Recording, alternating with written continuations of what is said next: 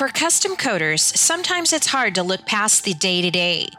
But having even a basic business plan is essential for setting goals for growth and manifesting a brighter tomorrow, especially when it comes to bringing in more revenue, expansion, or even drawing in the right kinds of employees and customers. Today's expert has been helping businesses and coaching people with these same problems for over 40 years. He is here to explain the four winning principles Elon Musk's SpaceX used to get launched from garage to 6,000 employees and covers some other refreshing approaches you have yet to hear. Get ready to level up your powder coater game.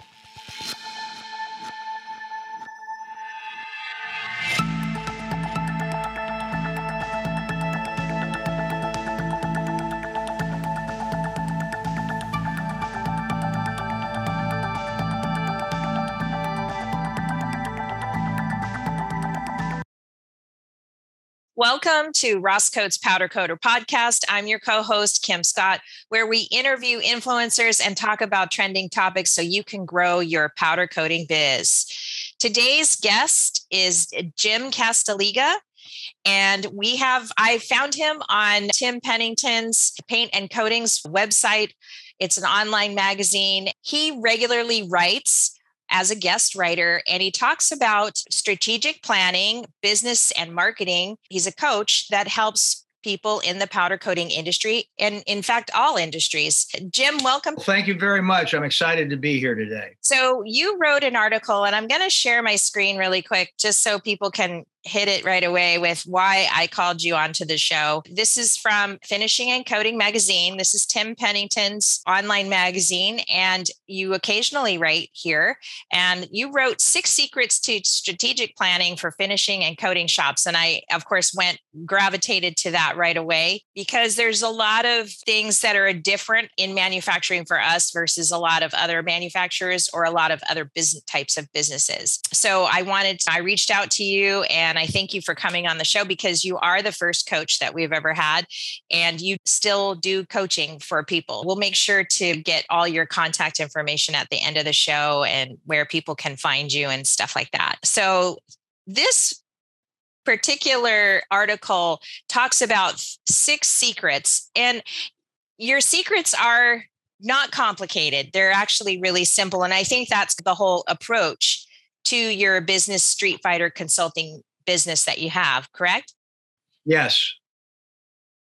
And so let's go through some of the uh, strategic planning answers or secrets that you're going through.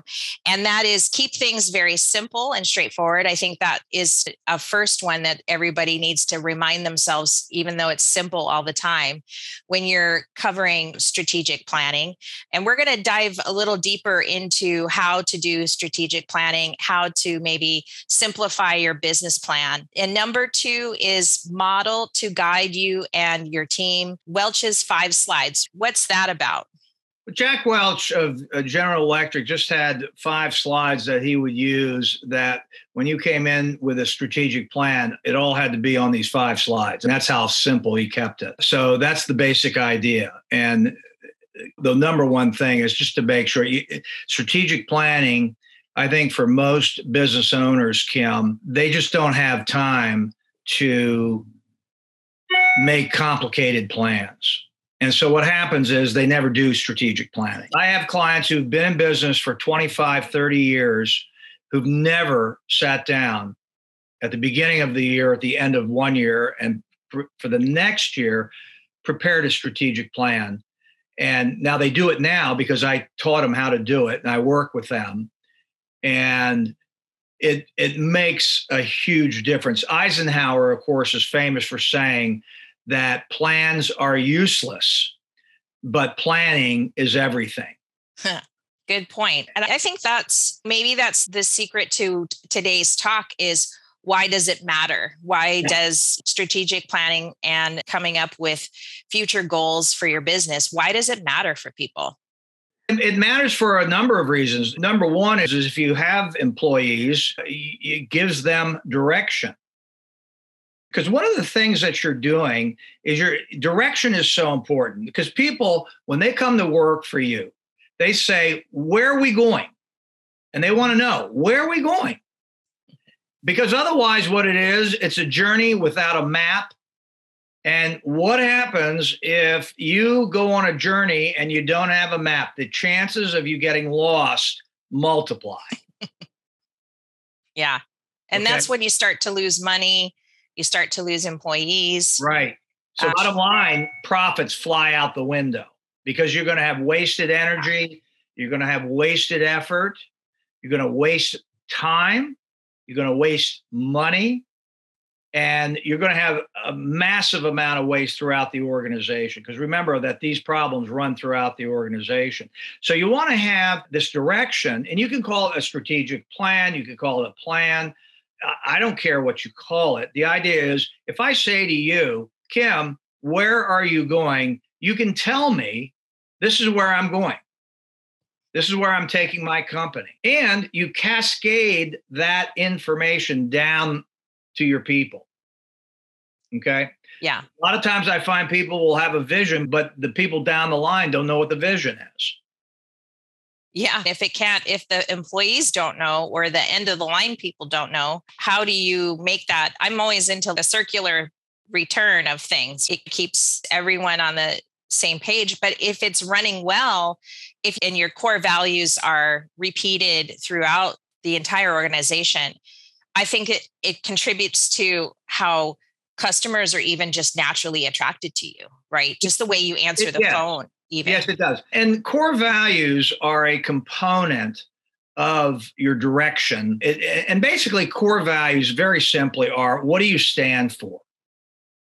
What do you stand for? It's that simple. And what do you what do you value? What do you stand for? And that's why one of the most important things you can do in hiring is hire people for their values because people's values don't change very much. If you're a thief when you're 13 years old, you're going to be a thief when you're 23, and you're going to be a thief when you're 43, and you're going to be, you know, etc. Yeah. So, so the idea is if honesty is one of your values, you want to make sure that you hire people who have that share that same. That is so. That's biblical. That's so core to and I think that people get rushed or the hiring process has been complicated lately just because there's just a, maybe a lack of uh, people out there looking and seeking for jobs and the foam rises to the top. It's been difficult. And yet, as a business owner, you still want to stick to those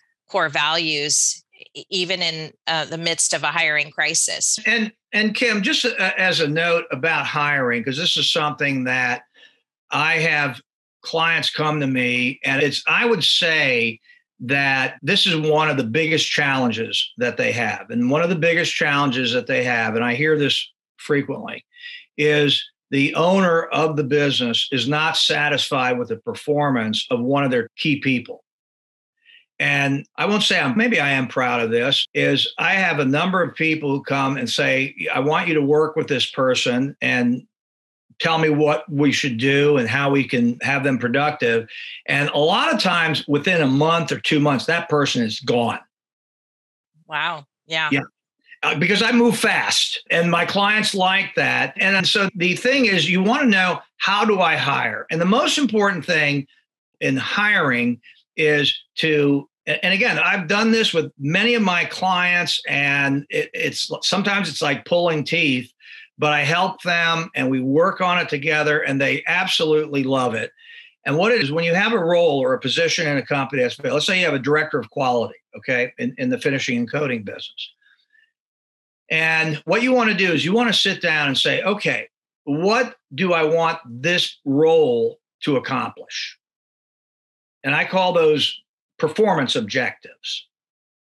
And you want to take those performance objectives and make them SMART. And, and the acronym SMART, everybody's heard SMART. There's different ones. Mm-hmm. The one I use is specific, measurable, action oriented, not achievable, action oriented, result based, and then time bound. So you make SMART performance objectives. And all you need, because every role in a company, Kim, has between, I would say, five to eight smart POs, smart performance objectives, that if that hire accomplishes those, you and I would consider them successful in that role. And I have yet to come across a client that has clear, smart performance objectives. What they do yeah. is they've got a job description, but those aren't performance objectives. Here's what I want you to do. Here's what I want you to accomplish. It's a performance objective. And if you have those, when you sit down and talk to somebody, because remember what you're doing when you're hiring. When you're hiring, what are you trying to do? You're trying to predict future performance. The best predictor of future performance, Kim, is that the person has done that performance objective in the past. If you talk to me about, you know, coaching or about workshops, I can talk to you for hours about that because I've been in that industry for 44 years. So the best way, so now you have a performance objective, and what you do to your person that you're looking at hiring is you sit down with them and you say, here's the number one performance objective. Tell me about a time when you've accomplished something similar. If they've done it, they'll be able to tell you yeah. all about it. And you have this great conversation.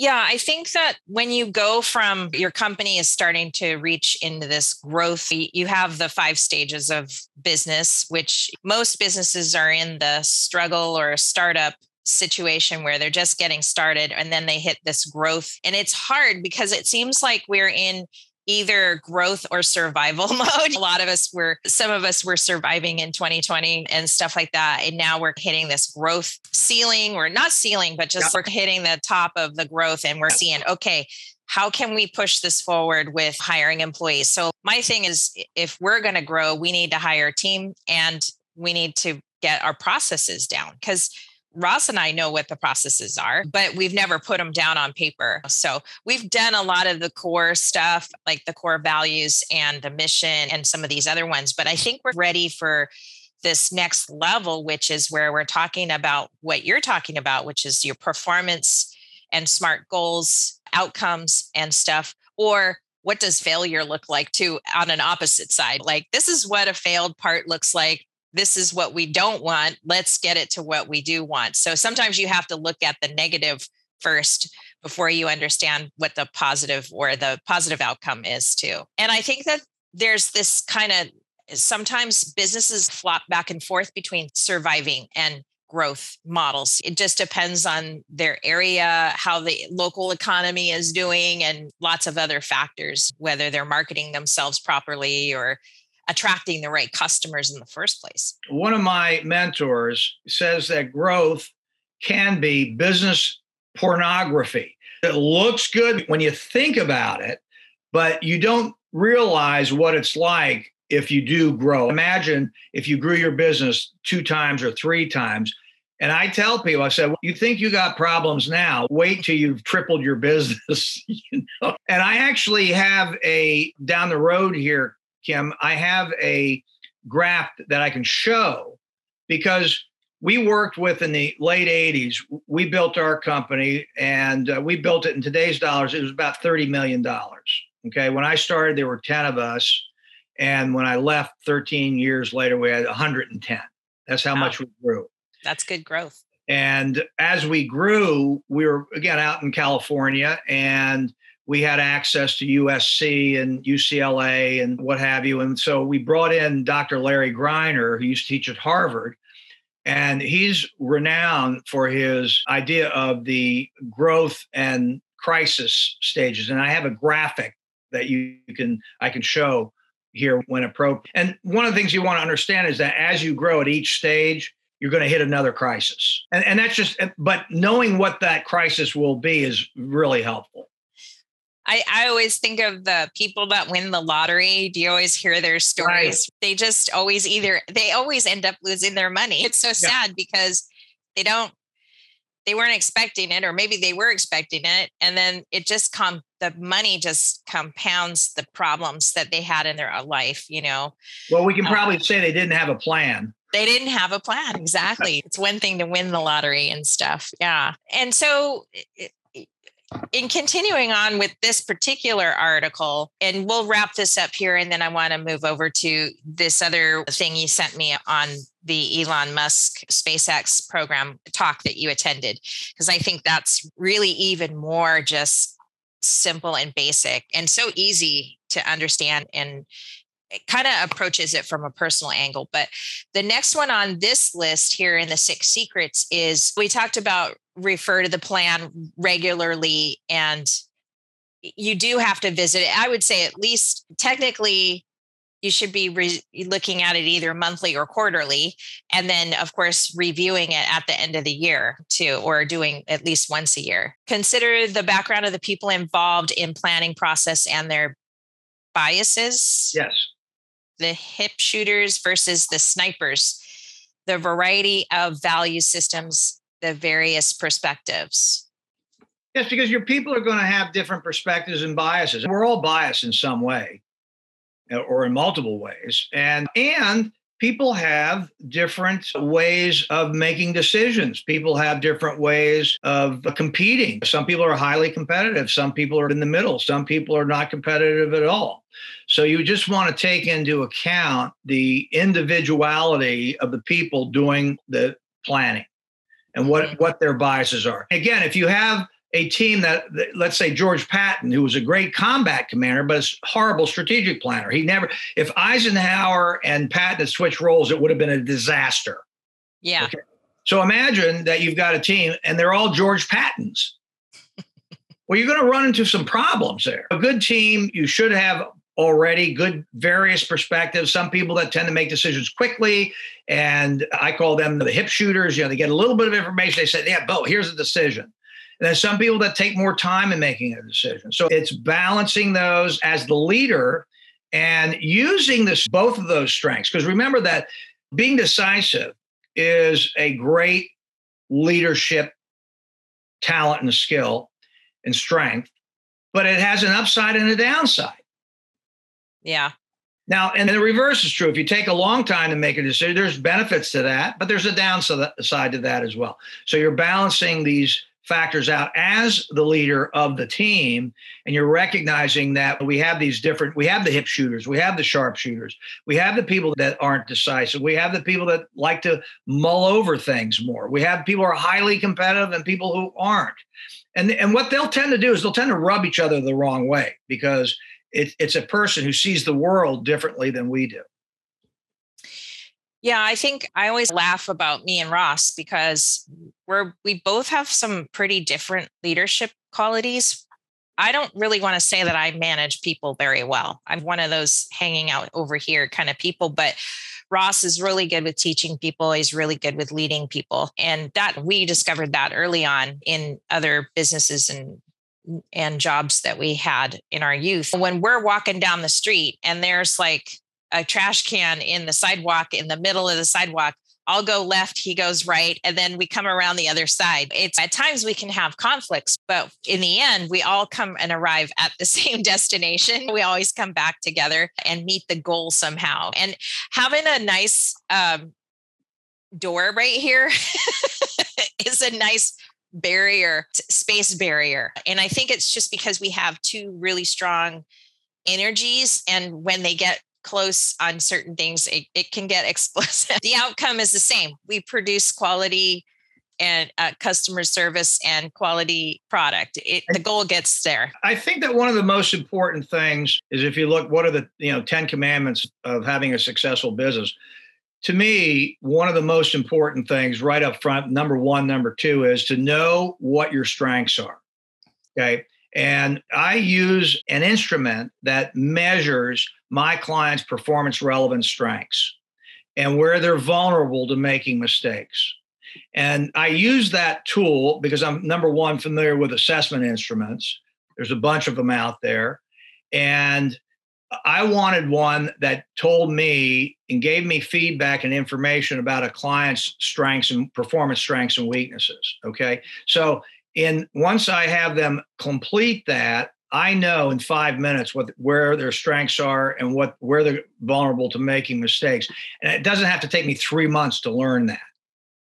And the feedback that I get from clients who start to learn this really subtle stuff is so powerful and it transforms them. Typically, what will happen is the people around them will start saying, Hey, I notice that you don't yell anymore.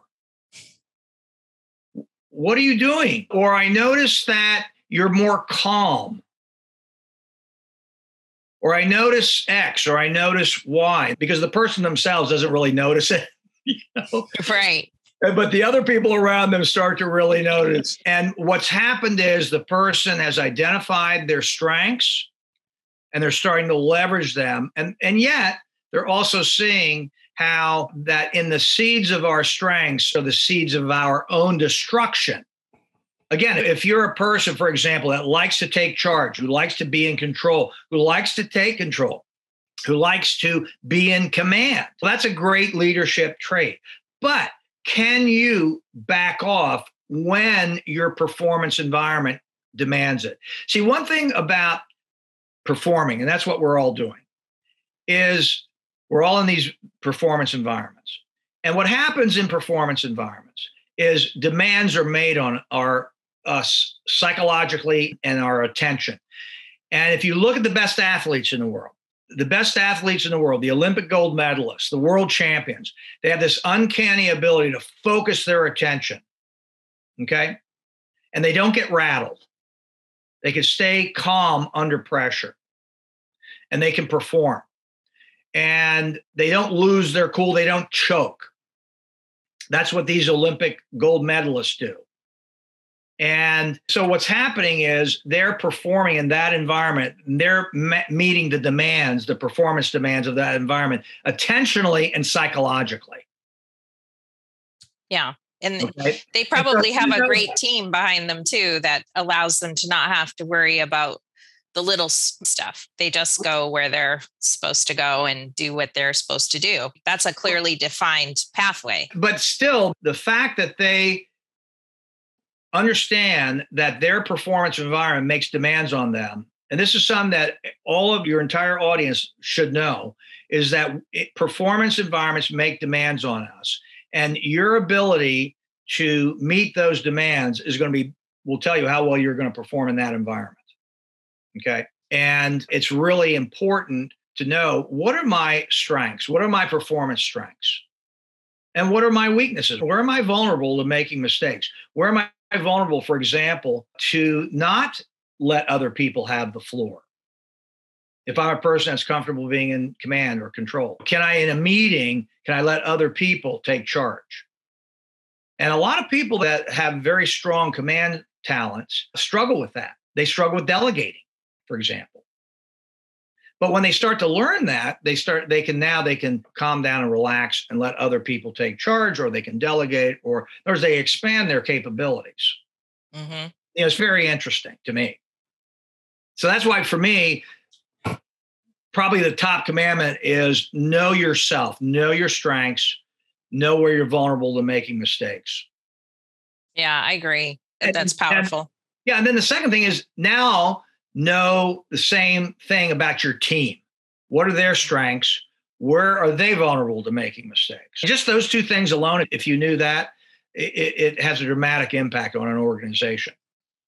Yeah, and it's like taking an objective view, not being within yourself, but looking down from mile high. Okay, I can see what we're what how we're doing it, what where we're failing, where we're accelerating. Tim, the other thing that's really cool about knowing this information is now you can start to predict behavior. Now, as you can predict the behavior of your team in certain performance environments. How would you like to know how to do that? How great is that? That you can predict how a director of quality, for example, will interface with people on the shop floor. And you can predict that. Yeah.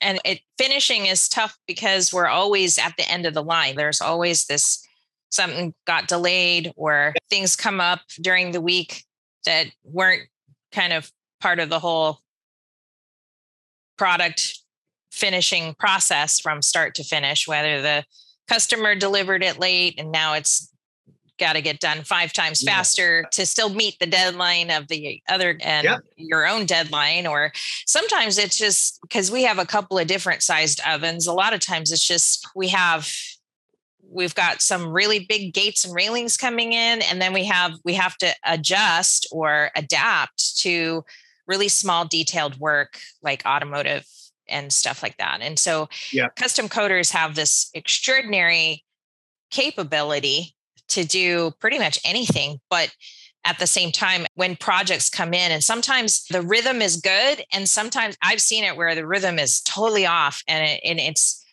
and he's much better at it but when we were learning the business some kind of a variance in the flow of work coming in or leaving or coming whatever really could really messed with us. This was past when we got through most of the equipment work through and making sure things were working properly.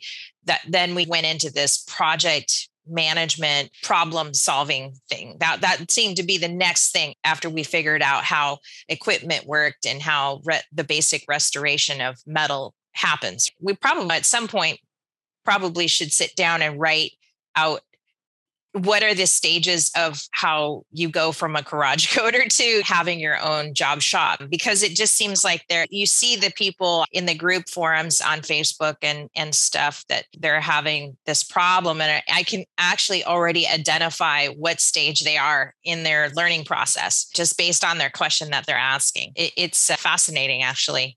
Yeah. But getting back to number five on your article here, I like this one. Of course, identify. I use the, I think we've talked about traction, the book Traction on our show before. I'm going to bring it up again.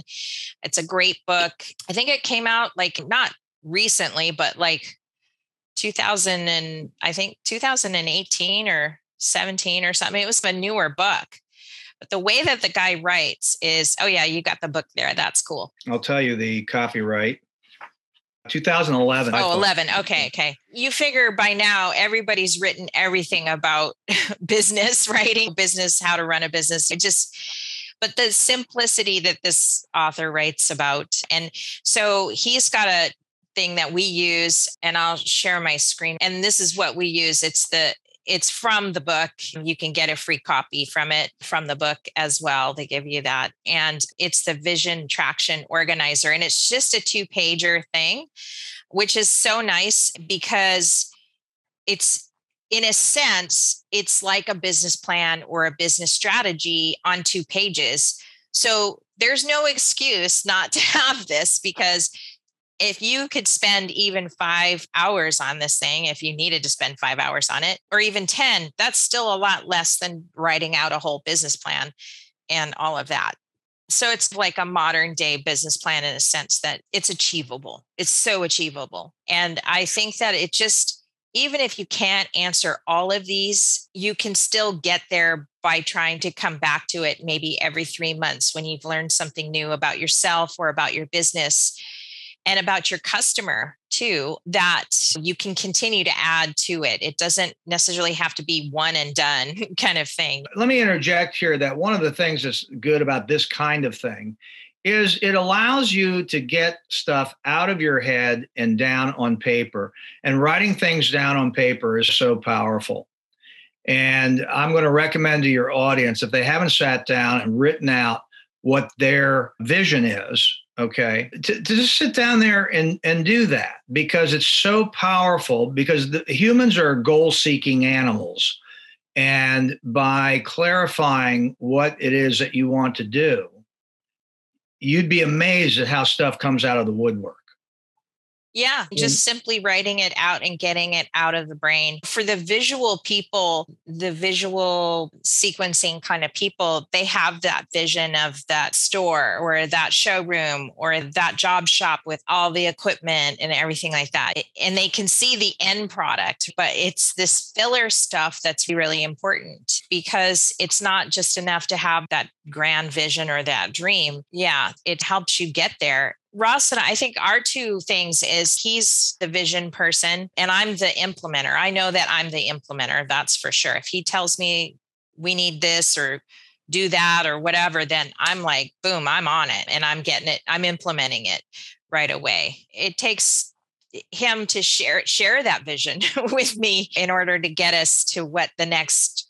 steps are. And that's what makes this the simple goals and they're just giving you seven here. You don't have to fill them all out. Maybe have one or two goals especially if you're just starting out. And then they have the rocks and the rocks are just some of the major steps to getting that goal. Like that they they call it rocks but these are just some of the uh, it's a priority.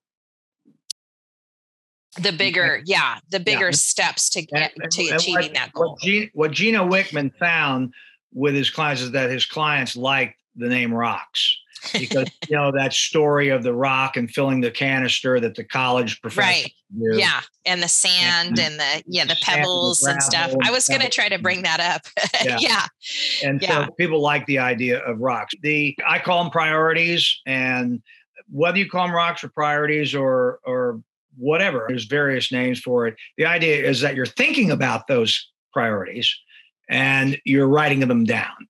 And now, when you write them down, you'll see in his list here, he's got a box for who. Now you're assigning accountability. Mm-hmm. Okay. And accountability is another one of my top 10 commandments for success is you got to have accountability. And this is the biggest problem. I ask uh, clients who are, who are, you know, prospects who are interested in talking to me about coaching. I say, who holds you accountable now? And the answer I typically get is no one. And, and I said, well, it could be, uh, but I asked him, I said, how's that working for you? you know, and they said, it's not working that good. I said, or sometimes they'll say, my wife holds me accountable. I said, well, can she fire you? She, he goes, no, he can't. She can't. Then that's not accountability. so, but but accountability is really very important uh, because people need to be held accountable. And of course, if you're going to hold people accountable, you got to make sure they have the talent, the skills, the strengths, the resources to get the job done. You can't just sit there and throw people in the in a mosh pit and expect them to come out unscathed. Yeah. So the last one here on your list is focus on how you and your underlying assumptions question everything and everyone. This is the most important that's, factor in executing your strategy. Yeah, that's focus on how. Oh, sorry. Yeah, I missed that. I missed. Focus on how. So the discipline of execution is rigorous. Okay, we're going to we're going to think of again the example that I given here about Abraham Lincoln, his war aim. Okay, he said, what was his war aim? His war aim was to preserve the Union. Very simple war. Everybody and anybody could understand that. Okay. Then what he did was he went to Winfield Scott and he said, I need a strategy to achieve this war aim. And Winfield Scott came up with, with what was called the Anaconda Plan. And that's basically what the North executed in winning the Civil War, the most destructive war in our history. Okay. And so by focusing on how, what you're doing is you're sitting down and say, okay, this is our war aim. This is what we want to accomplish. This is where we're going. How are we going to get there? Mm-hmm. What resources do we need? Do are we lacking any resources? Are we lacking people? Yeah, resources are a number of things. So we're looking at each one of those resources and seeing how we're doing. We're questioning that. We're questioning what assumptions are we making. Okay, and that's that rigor of execution, the discipline of execution, where you're facing reality. Larry Bossidy, who wrote a book called Execution, calls it that in its essence, execution is facing reality. And most people don't face reality very well. And I would agree with that as a person who's led thousands of workshops and done tens of thousands of one on one problem solving things with people in those workshops. Okay. Not to mention my clients over the last 25 years. But people don't face reality very well. And there's a reason for that, I think, in my mind. Uh, the reason is because if you face reality, now you have to do something. And that embodies a risk. That's well said. I think that we did a podcast a, a couple months ago where we're trying to navigate the goal setting and how to do it in a very surreal world. Our world is very surreal because of social media, because of cultural changes and stuff like that. And I think that the country too is also facing uh, changes and coming from all different angles, whether it's the Yes. from the pandemic or mandates or this or that, information, disinformation. And it makes it harder to face reality even more than before. So if we're already that way to begin with, and then you put us in this really surreal world, it just makes it impossible Good and point. harder than ever to succeed. Good point. Okay, let's go over. I want to talk about your. So you attended a Tim Hughes works for SpaceX, right? Elon Musk's company, and you sent me over a, a printout of handout of some notes that you took from him. Tell me about that experience. How did you get to that? Get to be listening to him talk about the SpaceX? My father went to Georgetown University in Washington, D.C. He was from New Jersey. He was an all state athlete. He got a scholarship there. This is in the 30s, graduated there in 1941. And so he had a Jesuit education. And I have eight sisters. So what he wanted to do, and no brothers. So he wanted to get me out of the house. So he sent me to Georgetown Preparatory School in seventh grade at the tender age of 11 years old. Oh wow! And I uh, was never a very good student. I struggled there, but I loved it. I played football and loved that. And I've stayed in touch with many of my classmates s- since then.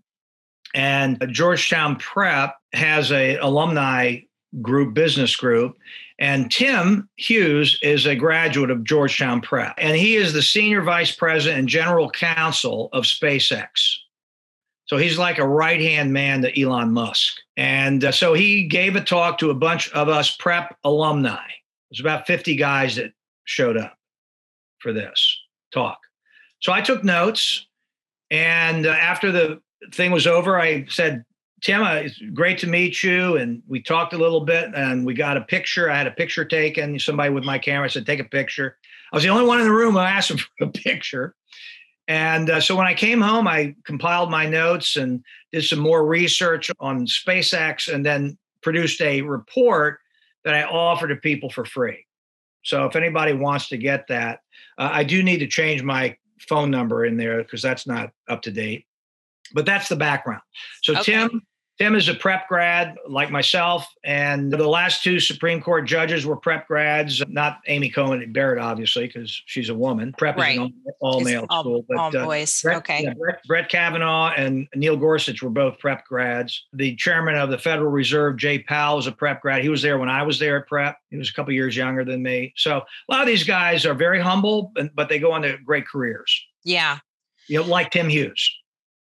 So Yeah. this, And this was his story about how SpaceX went from a garage operation to 6,000 employees. Yeah, it's amazing. I'm always reading tidbits about Elon Musk. I find him fascinating. I don't know why, but I guess it's like, how does he do? It- It's always in the back of your mind because you're like, how He just he he, he thinks differently. Yeah, he does. He certainly does. And it, it's not been easy either. Oh. It's not to say that it's not easy for him, but it is fascinating. He's just an odd character. But, and then you think, okay, well, who works for him? And that's the thing that I think that I find fascinating when they do their launches and stuff, that it really is truly about the mission and just allowing people to not just be themselves but be their best self Yeah. i always i love that i'll stop sharing my screen so we can talk more about it but i think that when i do read stories i just love that part where they're just it's just about the mission and it's accelerating people based on their talents and abilities which sounds so beautiful i know it's not Yeah, and- perfect And, and the mission is clear. And it, it's like the Navy SEALs don't have to recruit. Yeah. Every, everybody knows they're the best of the best, and everybody in the Navy or other forces, they want to be a part of the special operators. right And so they attract, they don't recruit. And Elon Musk does the same thing. I'll guarantee you that people, young engineers, are knocking the doors down to work at SpaceX hmm because the mission is challenging. And it's really been interesting to see because this talk was done in 2017. So that's three years ago. hmm And Tim was talking about certain things that have come true since then. It's really Yeah. amazing to see it. Right. But the main thing here are just there's four ideas about how they you know do that. One is to the importance of a mission and why it matters, the importance of solving problems, how to deal with failure effectively. Because again, they're in a high risk business, rockets. right. right. And then just your people, analyze your people. What kind of talent do you have? As Traction's author Gino Wickman would say, who's on the bus? Do you have the right people on the bus? Yeah. Okay. I like these questions though because they're personal questions. They inspire or initiate introspection. And that's where I find this it's just on page 2 where you've broken it down is analyze your mission. Is your company's mission challenging and does it inspire you and your employees? And that's that's part of the team. If you can't get people to get behind you, maybe your mission is not challenging or not interesting enough. one of the one of the main things that you want as a business leader, president, CEO, leader, whatever your title is, one of the things you want is you want fully engaged employees. You want people who bring their heart and soul and their mind and uh, the 100% of them to the table every day. That's why it's so important to know what their strengths are because one of the questions that the Gallup organization asks is do you have the opportunity to do what you do best every day? Because if you're not doing what you do best every day, that's a waste. And people who are doing what they do best are fully engaged. And when you have fully engaged employees, guess what that does? That leads to happier customers and clients because Yeah. people can feel that.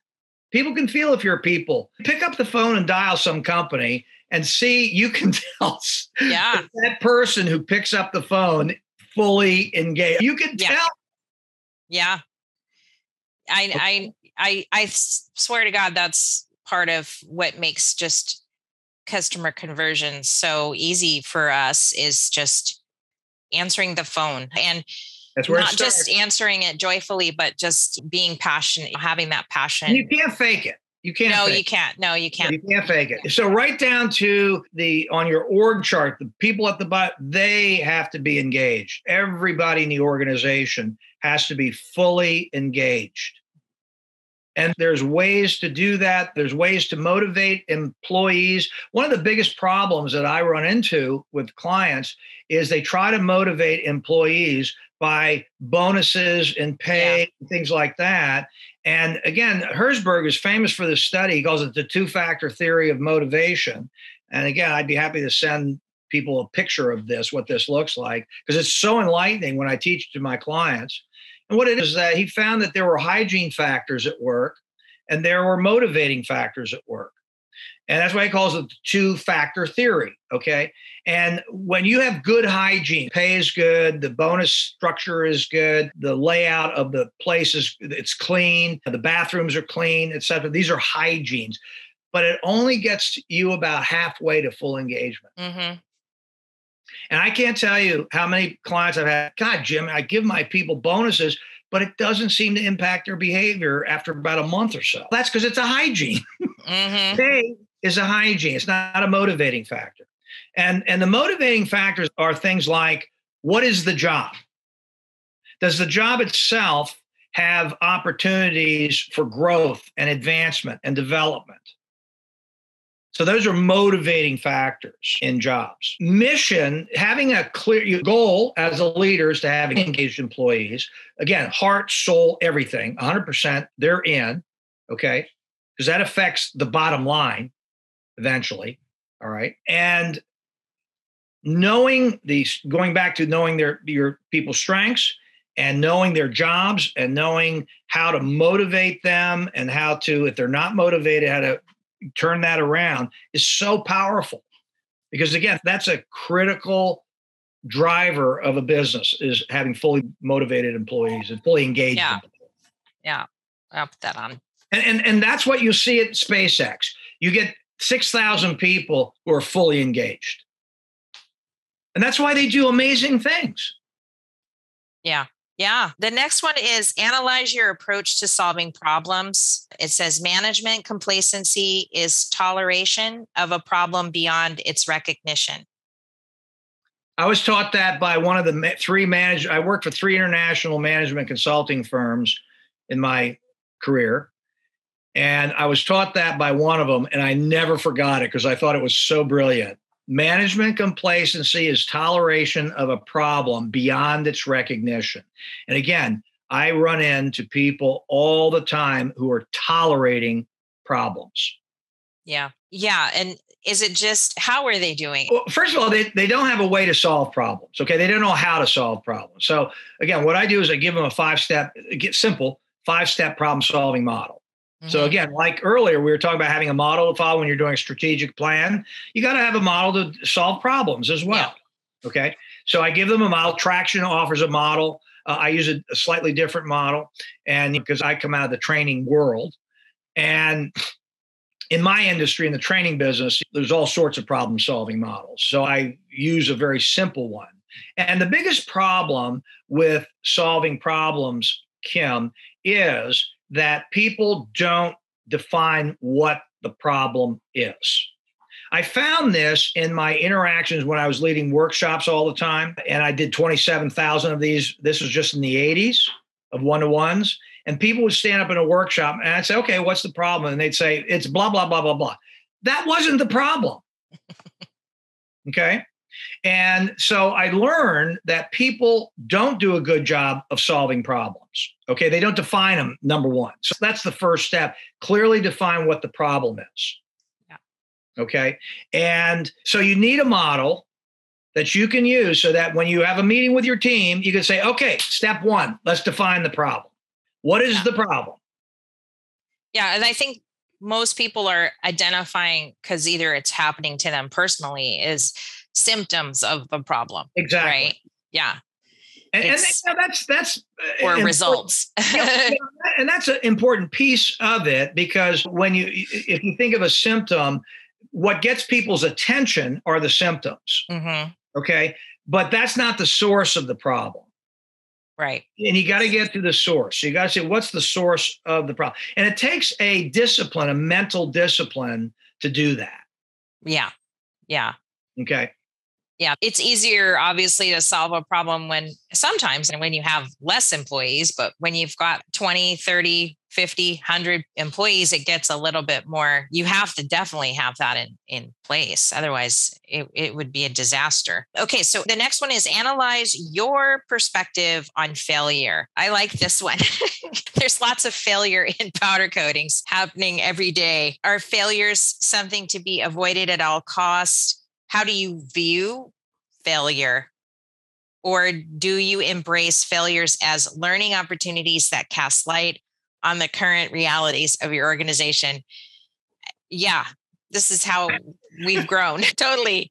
I guess this is my fave out of the four. Great. And that's saying we fail forward to success. Yeah.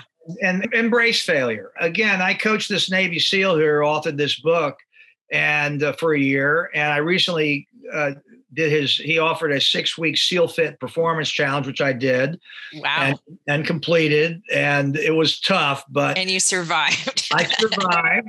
And the idea is that failure is part of growth because yeah. that's where you're learning and you that's where you can learn a great deal. Again it's important to know how do i tend to avoid failure or not? Do i embrace it, it yeah and a lot of people like they give up or yeah, they, get mad, they take it out on others. These are all like symptoms of failure. And, um, and, failures, Kim, are grist for the problem solving mill. You, got, you don't have to go far to look for problems that you can jump on and start solving.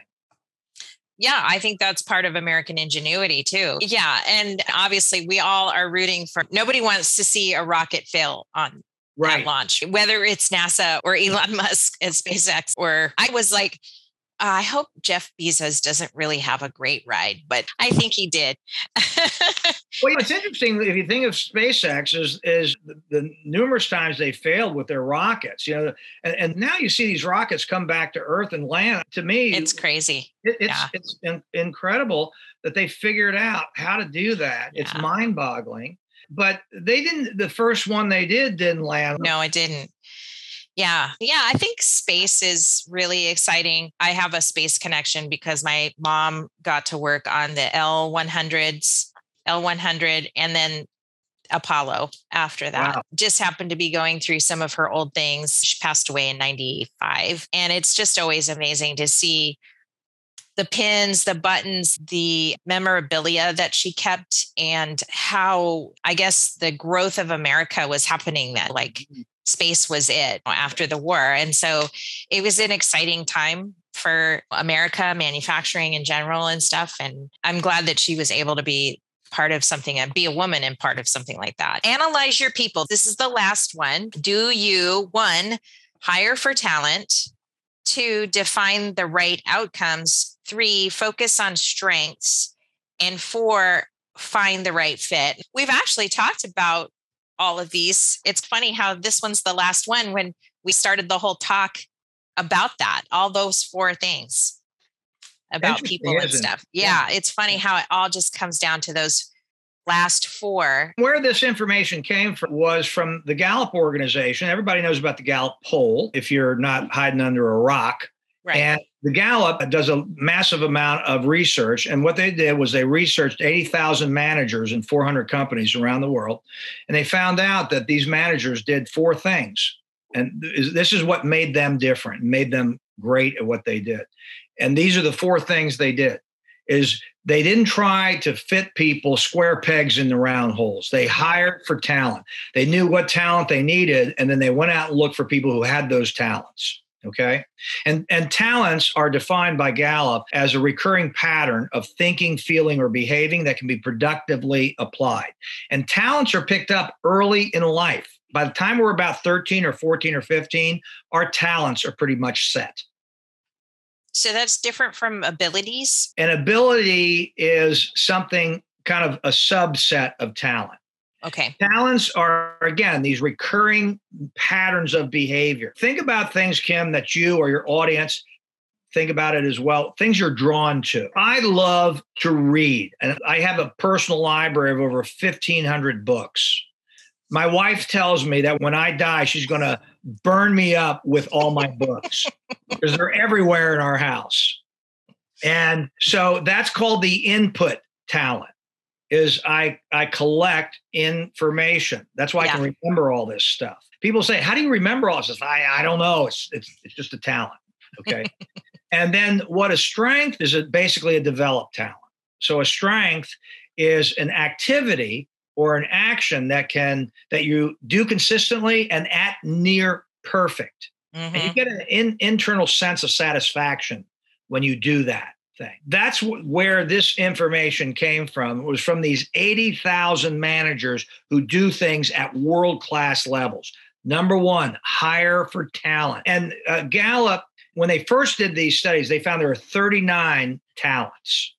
And there are three categories striving talents thinking talents and relating talents. So, one of the things I'll do is I'll send that list of 39 to my clients. I say, for this upcoming role that you want to hire for, pick the top three from each category top three striving talents, top three thinking talents, and top three relating talents that you want for that role. And it just really frames the role for them beautifully. Yeah. And then once once you hire the person, what you do is you say, okay, here are the outcomes I want you to produce. You don't tell them how to do it because they already have the talent. Here's what I want you to accomplish.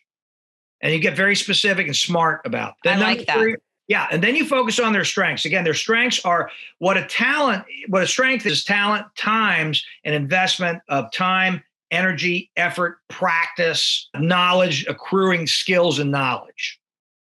Okay. So that's what a strength is. A strength is a developed talent. Okay. I think this is something that we need to focus on more as an industry too. You probably know this from writing in Paint and Coatings uh, magazine, and that is that some of these industries are really rather niche. And although they're poised for growth, we have an aging uh, population of people that have been in the industry for you know 20 30 40 years and then we have nobody underneath. Like, where are we going to get these people? How are we going to grow without people? How are we going to educate these Yeah, people? right. Exactly. There's nothing in place. It's all just DIY or learn on your own or get hired at a company and learn the way they do it. And then you're just learning it their way. But there are other ways to learn and stuff. And again, you want to you want to hire people who have those talents, those innate talents that you're looking for that those particular positions in the organization. And one of the comments that I've gotten actually from one of I, one of the companies I work for in this industry, the it wasn't the owner of the company, he echoed it, but it really came from his director of quality. He said, "Jim, with what you've taught me about hiring for talent, is it's totally changed how I put people in place. Because before I would just throw a body into a position. He goes, I don't do that anymore. Is I look and say, what talents do I want? What strengths do I want? And I put people, I look for people in the company who have those talents and strengths. And, and then I talked to them. I said, look, would you be interested in this position? And he says, it's night and day. It's made a night difference. That's finding the right fit. That's the last one. You're putting a, a square peg in a square hole. Yeah. In the right configured Right. opening. This has been great. Thank you so much. Now, I want to talk to you about some of the other things that are behind you. You and I have a special connection to some karate. I see some karate pictures back there. Tell us more about your interest in the karate and how you got into it and stuff like that. Just share it. I'm a black belt in an Okinawan style of karate do. Okay, that's the proper name for it. Karate do means the way of the empty hand. And I saw when I was a young, probably 13 year old, I saw a karate demonstration on film and it blew my mind. Then several years later, I was at a Naval Academy prep school. This was a year after high school because I graduated, I was young. And I wanted to play, I wanted to follow my father's footsteps and play football. He played for the Philadelphia Eagles and the Washington Redskins. hmm And um, I never got his size, but I wanted to play.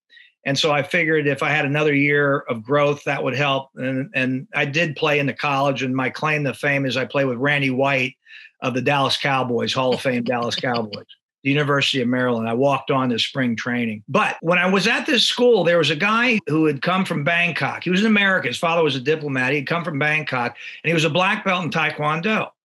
And I remember he would do katas, which are Mhm. prearranged forms. I didn't know what they were called at the time. And I was just amazed at the precision and the strength and the movement and the flexibility. And that appealed to me. And then he started breaking rocks with his hands. and I thought Wow. that's really cool. So he ended up going to the Naval Academy. I went uh, to the University of Maryland.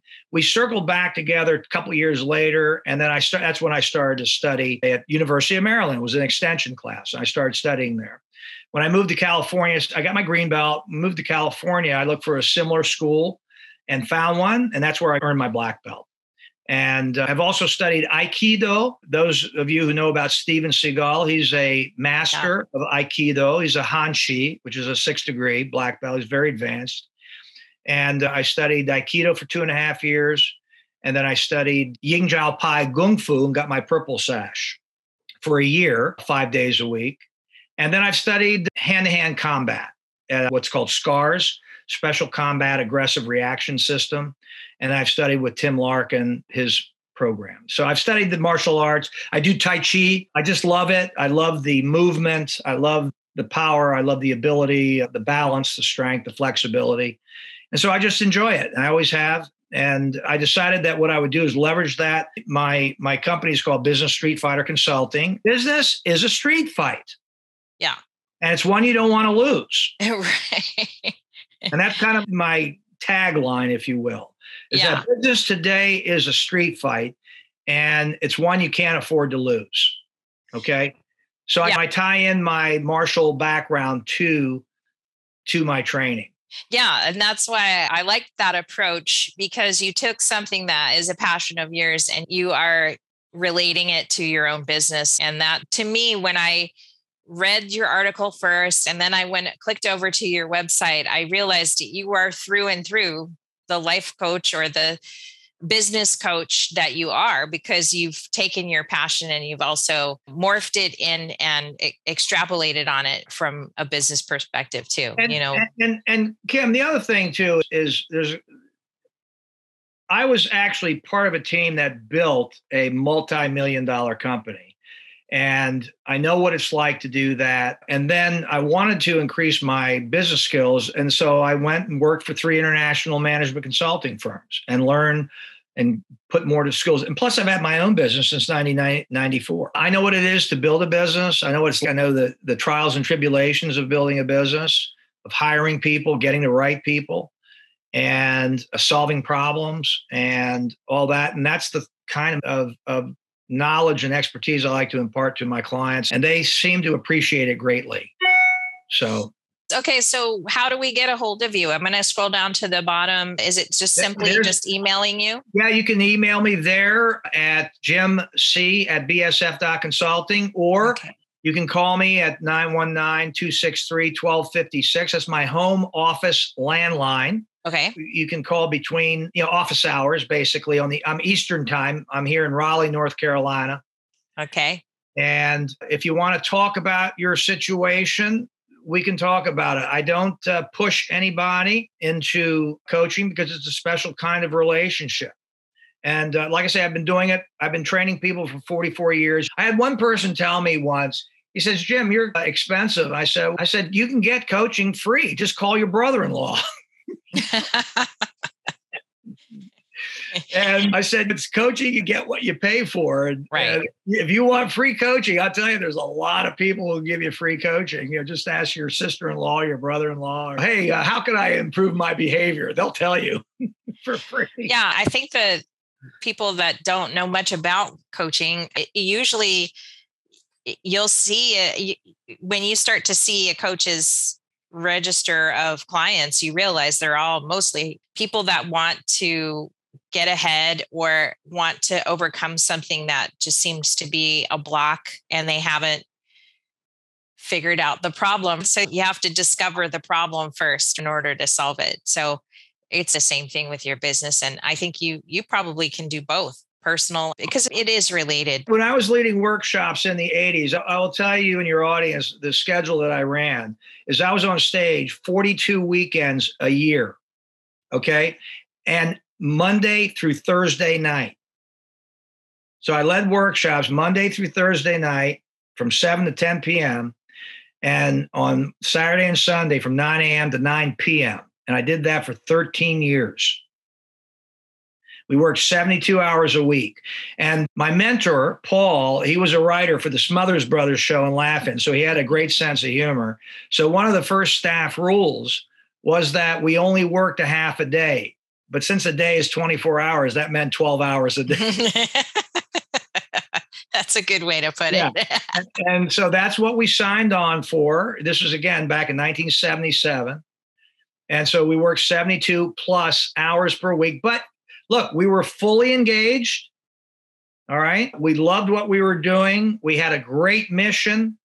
And we ended up building a California statewide training company. And so I used to hop, I'd be in a jet like you'd be in your car because uh, every night I'd be in a different city in, in, yeah. in California. A major market San Francisco, San Jose, LA, Irvine, and San Diego and we built a great company and it was great and it gave me an opportunity to be a trainer and then rise to a senior trainer with this organization and that's where i led over 3000 workshops.